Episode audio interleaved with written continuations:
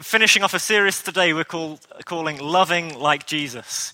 And uh, it's my joy today to, to preach this final message, which is loving our neighbors like Jesus. So when I said turn to your neighbor and guess what Dan is preaching about, that was kind of just a bit of a clever lead in, wasn't it? So, did any of you guess that?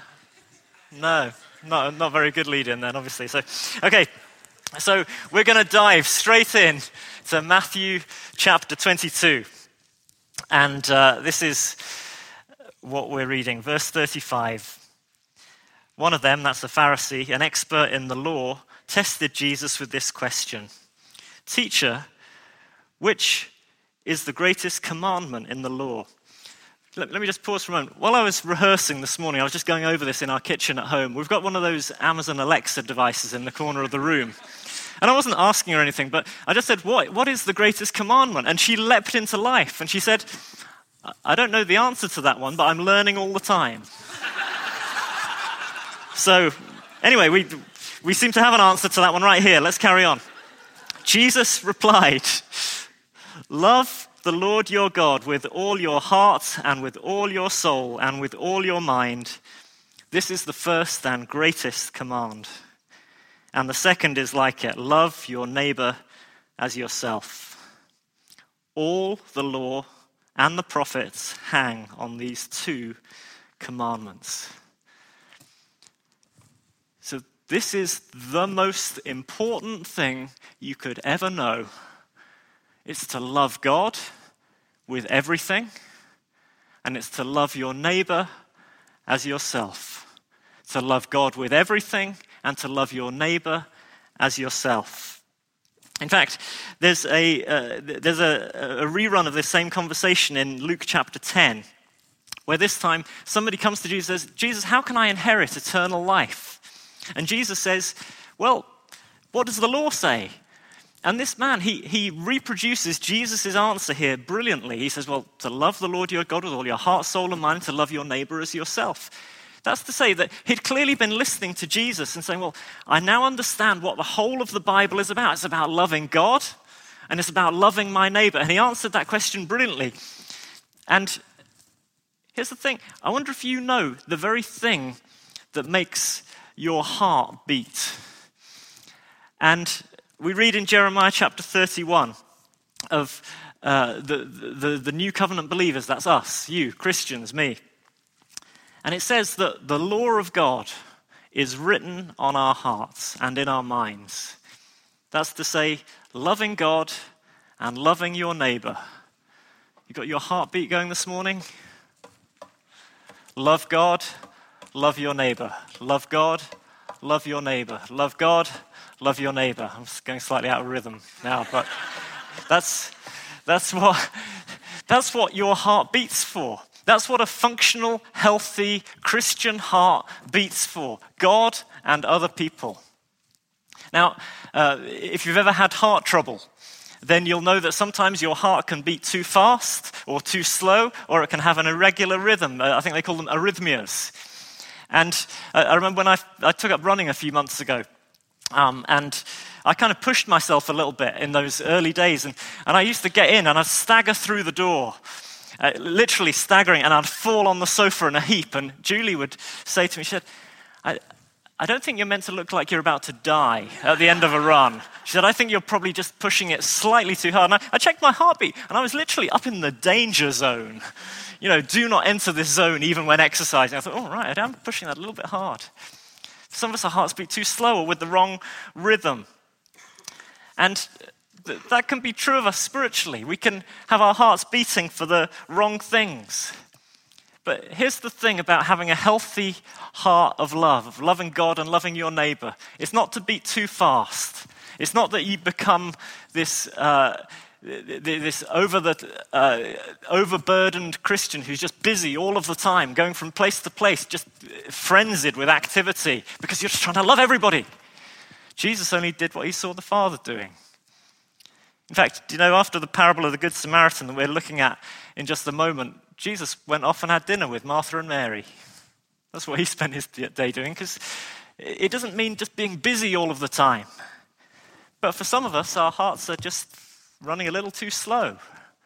And we just need to gently coach ourselves into the rhythm that God has for us today to love our neighbors as ourselves. Love your neighbor as yourself. Five words that are vital to this life and the next. And we, uh, in Luke 10, these, these verses, the man who had summarized the law so eloquently, he wanted to justify himself and he asked Jesus, Well, that's great. So, love my neighbor as myself. Who is my neighbor? That was the logical question that was to be asked when Jesus said, Love your neighbor as yourself. Well, who is my neighbor? I think that's interesting because actually, sometimes when I hear these verses preached, people jump immediately to the end of the sentence and they say, Love your neighbor as yourself. And, you know, because these days we love talking about ourselves, don't we? We're probably the most narcissistic culture in, in history.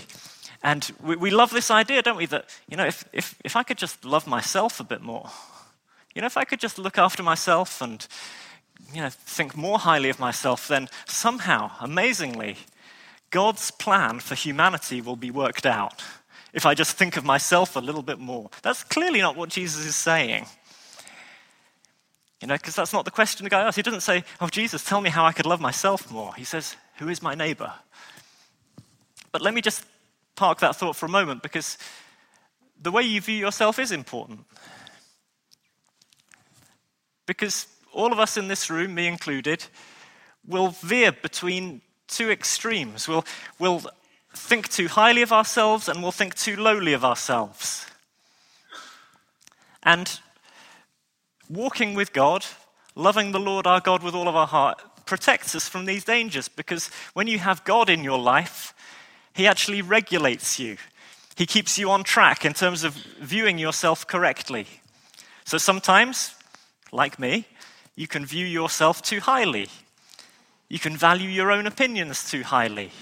You can think you're the answer to all of the world's problems, and if people just listened to you, then that would sort everything out. And in such a situation, you need a God who is your father to come alongside and say, Dan, you're not as clever as you think you are. And he humbles us. He'll do that in your life and mine. He'll humble you from thinking too highly of yourself. But here's the other thing that happens sometimes we get into self loathing, self hatred. Sometimes we just don't like the people we are. Have you ever had that feeling about yourself? No, this is just the confession from me today, okay, right. So the, sometimes we look at ourselves in the mirror or we, we, we, we review our sort of behavior and we think, I, I, don't like the kind of spouse I am, I don't like the kind of parent I am, I don't like the kind of employee I am. We, and we, we can self loathe. We, we flip between self loving and self loathing. And what we need when we're self loathing is a God who's our Father who comes to us and says, Well, I love you. I love you. And when the most important voice in the world says, I love you, that means we don't have any right to hate ourselves because we're loved.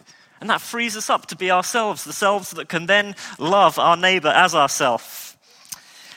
So, this is where we're going today. Who is my neighbor? And we need to back up a little bit because this man who asked this question had a very clear concept of who his neighbor was. Because the whole of the Old Testament law was about that idea. We need to explore that for a moment because we have very little understanding about what a neighbor is. We kind of think of it as the person next door or perhaps over the road, maybe two doors down, we might consider our neighbor as well. Whereas this person, if you were a Jew in, in the time when this question was asked, you'd have a very clear understanding of what your neighbor was. And uh, neighbors were in each other's lives all of the time. So this proverb I always find slightly funny because it would have made sense to them, but very little to us. So Proverbs 25, verse 17, gives this warning. It says, Don't visit your neighbor often, too often, or you will wear the welcome thin. When's that ever been a problem in the UK? When has anybody ever said, you know, my neighbors, they are just in my house too much, and I'm always bothering them, and I'm always. No, that, that just doesn't happen here. Perhaps you're from a different culture, you think, no, uh, this is slightly weird what you do here. Everybody lives in their little boxes and they jump in their cars and go to work and come home. And we interact very little with those in proximity around us. But in Old Testament times and New Testament times, they, it was a much more normal culture. You did business, you did life with those around you. You'd be selling and buying things from people who were in proximity to you.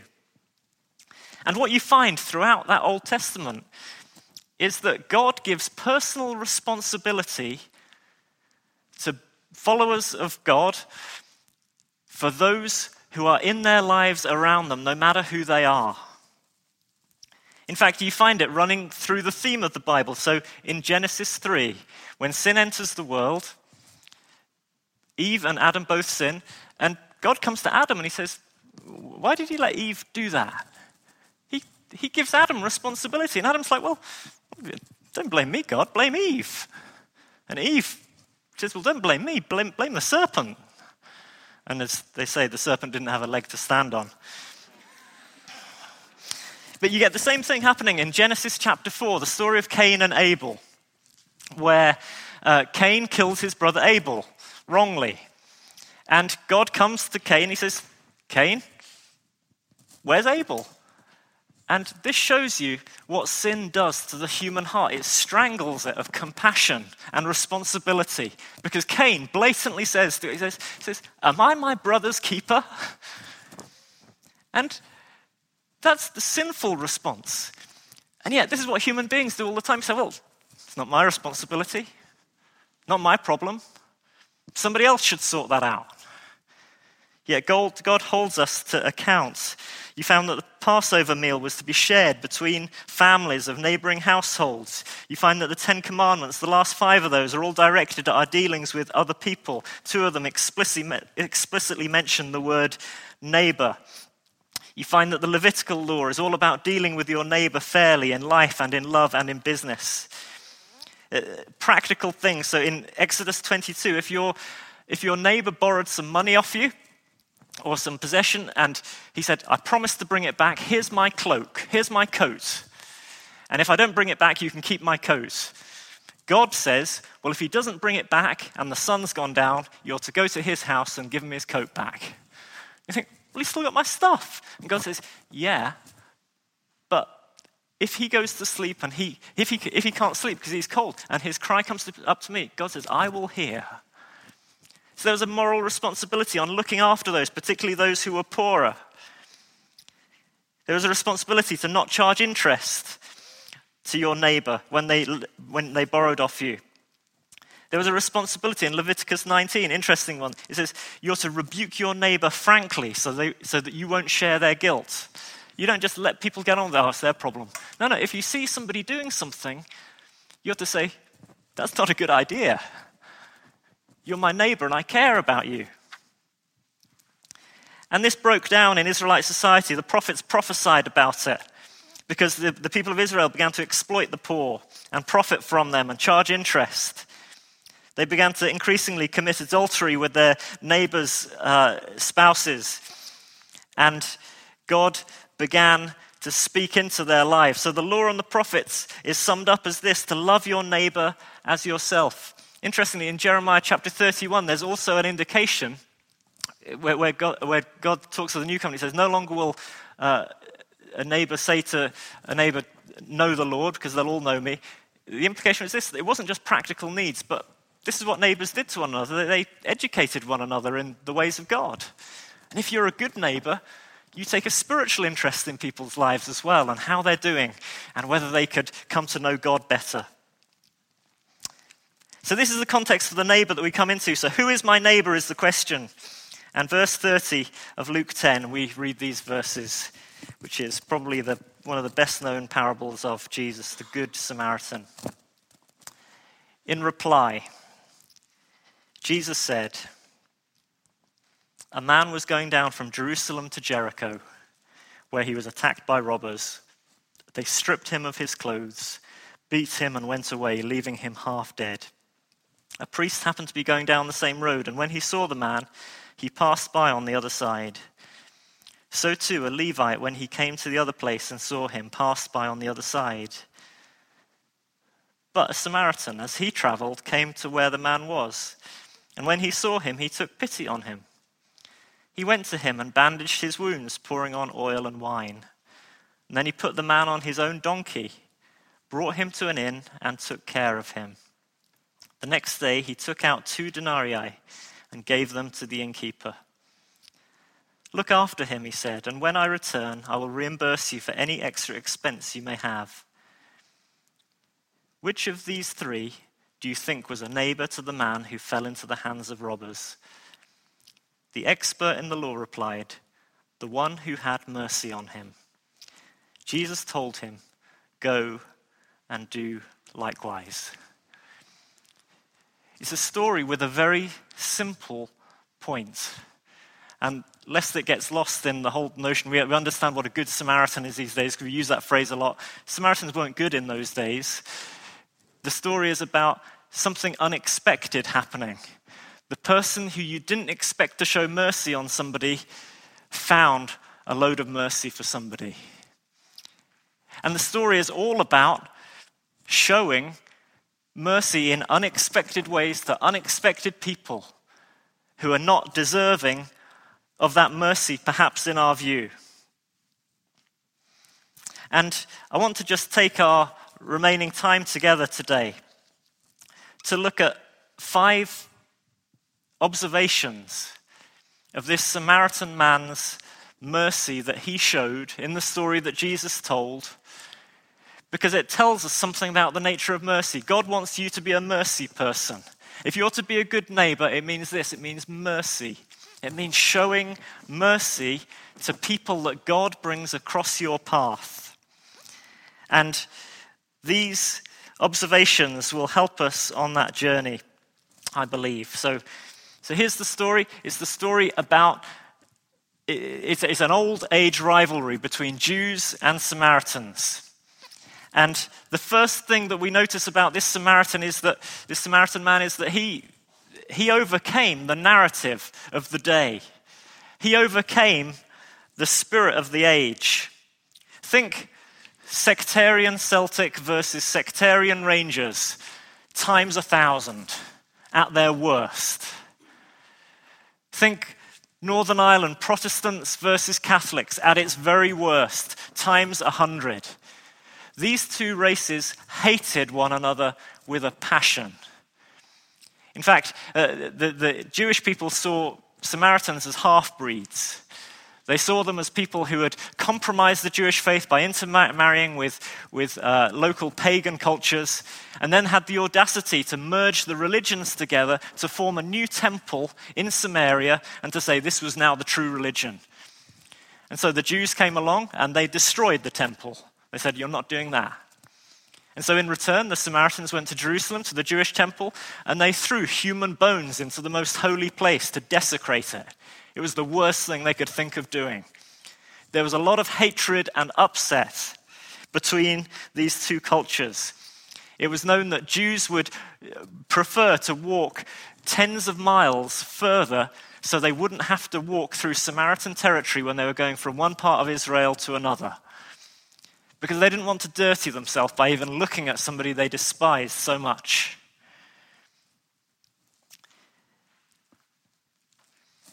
And yet, this Samaritan man found himself in the wrong place at the right time.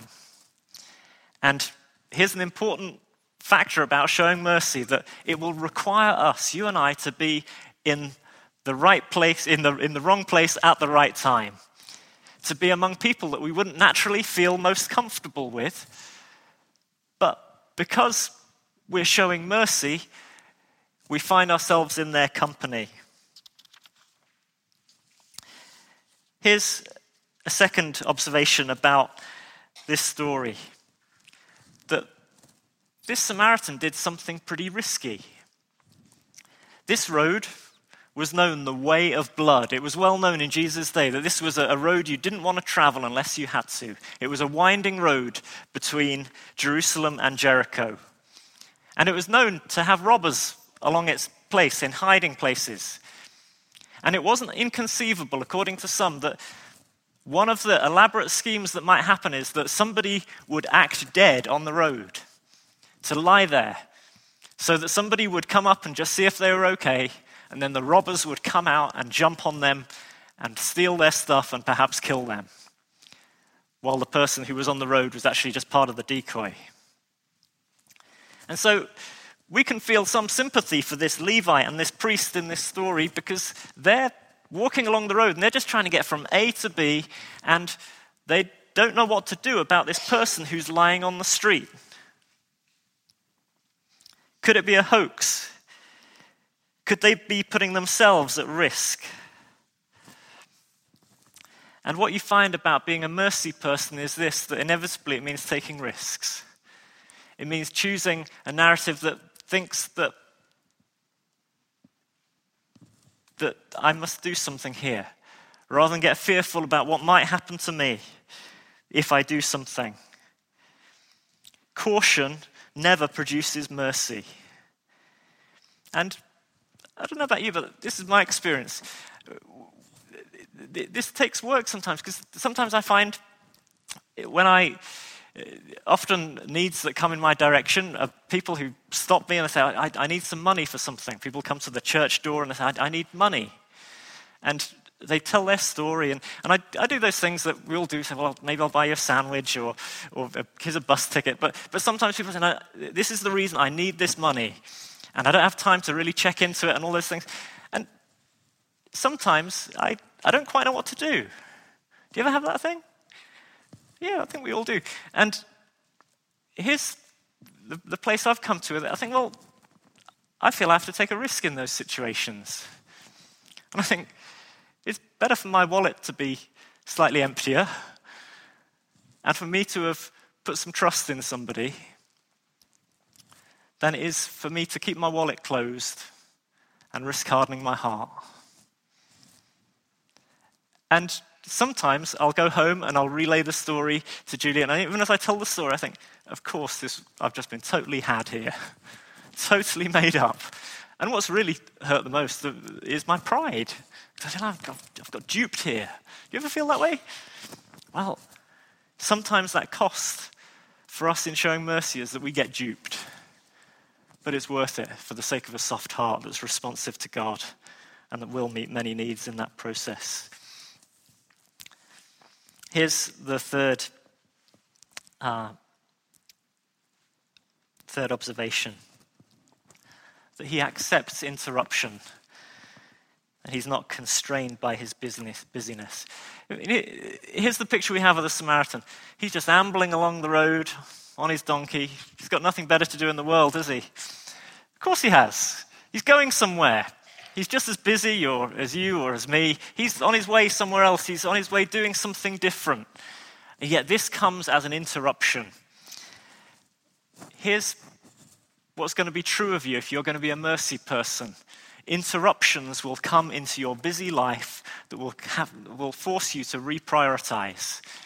Wouldn't it be nice if God gave us mercy opportunities to fit our schedule and our diary? But He doesn't. The Samaritan didn't get it to fit his diary, he came across it. Sometimes God will force you to reevaluate your priorities. We have this idea these days in busy Edinburgh, and I, I know some, I, I feel busy, and I know some of you are way busier than me, but we have this idea that productivity is really all about planning. And if we just plan hard enough and work hard enough, then we get everything done that we need to do. Except if in all our productivity and planning, we miss the heart of God and we miss loving our neighbor because we were so busy doing something that we felt was more important. So today, let me say it this way that if you're too busy to show mercy, you're too busy. And if I'm too busy to show mercy, then I'm too busy. Because inconvenience and interruption must be part of this lifestyle of being a good neighbor. Here's the fourth thing that we can observe that availability trumps expertise. So it says, He went to him and bandaged his wounds, pouring on oil and wine. And he put the man on his donkey, he brought him to an inn, and took care of him. It was a pretty low expertise solution, if you don't mind me saying. A bandage, some oil and wine, that was the equivalent of New Testament paracetamol, I think, and a donkey, a taxi ride. A bandage, a paracetamol, and a taxi ride. And in doing so, he loves his neighbor. Some of us these days, we're just paralyzed because we don't feel like we know enough or have enough expertise. And, and there's so many wonderful organizations doing so many wonderful things who, with people who are so equipped to help. And we, when we come across them, we just think, well, I just don't know what to do with this. And this man does the right thing. He, he takes pity. He thinks, well, I don't have much, but I have pity. I have compassion. He says in Romans 12, that mercy is one of the gifts of God, showing mercy. Some of you here have the gift of mercy, that you just find yourself drawn into situations and being able to help people and encourage them and direct them in the right place to, to have their needs met. But I want to say to all of us today don't let that stop all of us from showing the fruit of the Spirit, which is for every believer, which is kindness. We're to be kind in any and every situation to people we meet. For some of us, we need to make sure we have a basic toolkit like the Samaritan, that we know a few questions that we can ask anybody, no matter what their situation in life. And perhaps we have a couple of numbers on our phone of, of organizations that could perhaps help. We'll put something in the small group notes this week of, of things that you could use in your toolkit to help people who are in need. And here's the fifth and final thing that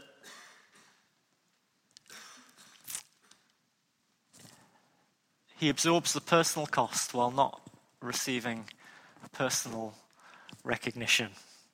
It says the next day he took out two denarii, that's two days' wages, maybe a hundred pounds, something like that in our culture, and he gave them to the innkeeper. Look after him, he said, and when I return, I will re- reimburse you for any extra expense you may have. Here's the thing about being a mercy person it's costly. It costs us money, it costs us time. Yet this man did it willingly. This, uh, you, you, might wonder why I've got a picture of um, some strange man on the screen there. Uh, that's uh, St. Nicholas. That's the guy that that Santa, Father Christmas, is based on. Um, he, he, was a guy, his parents died when he was young, and he received a, a massive uh, amount of money from his parents in, in that, uh, as an orphan. And he chose to spend all that money giving it away to poor people. And he went round and he used to just hide coins in poor people's clogs and socks while they were hanging outside because he wanted to do it discreetly. He obviously didn't do it so discreetly that people didn't know it was him, but, it, but, it, it, but that's, where the whole, that's where the whole thing comes from, the whole Santa thing. He, he, he, he tried to do it in secret because he, he didn't want it to be recognized, but he wanted to do the right thing. He served in obscurity. The Samaritan served in obscurity. He got on with what needed to be done, and it cost him, but he did it willingly. In fact, if we were to put all of these characteristics together, we'd find ourselves describing somebody else in the Bible. Somebody who absorbed personal costs while not receiving personal recognition. Somebody who made himself available. Somebody who accepted interruption and inconvenience. Somebody who took a risk. And somebody who overcame the narrative of his day. And Jesus came into the world and it says he came to his own, and his own didn't receive him. They weren't even on the same page, wanting him to come, but he came anyway. He took a risk on us. He woke every day as a human being while he was on the earth, accepting the inconvenience of daily interruption. He made himself available to the Father and he said, Not my will, but yours and it cost him. In fact, it cost him his life as he paid for the sin of the world. And yet he did it willingly for you and for me. He showed us mercy when we deserved judgment.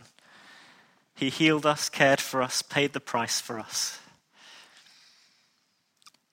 And here's the most wonderful thing about loving God and loving our neighbor when we do it we give opportunity for people to look at us. As we do this in obscurity, people say, Wow, who is this God? Who is this God that they follow? Jesus said, Let your light shine before men that they may see your deeds and glorify your Father in heaven. This is what happens. When we love our neighbor, God gets the glory. Now, God wants to work on our hearts today. Don't know about you, I, I read these things and I think, wow, my heart needs to be somewhat softer than it is right now.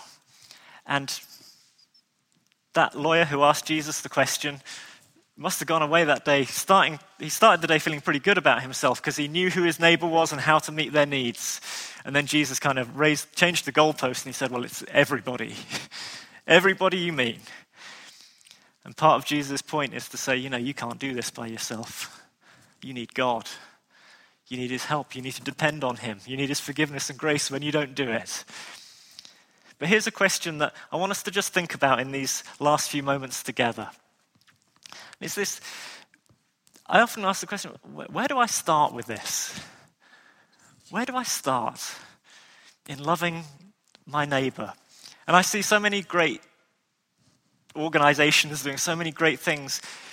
Most of us never know that those organizations, like Christians Against Poverty or the Salvation Army had very, very tiny beginnings where God began to work with one or two people and he began to put his heart into them. And I just want to show you a video I came across recently. I've watched it a load of times because I just find it it's good for my heart. and it's the story of it's a well known uh, Christian organization in, in Edinburgh, Bethany Christian Trust. And it's the story of the couple who founded that remarkable charity that does so much good in our city. It's a five minute video, it tells you something of their story. So let's watch this together, then we'll worship together.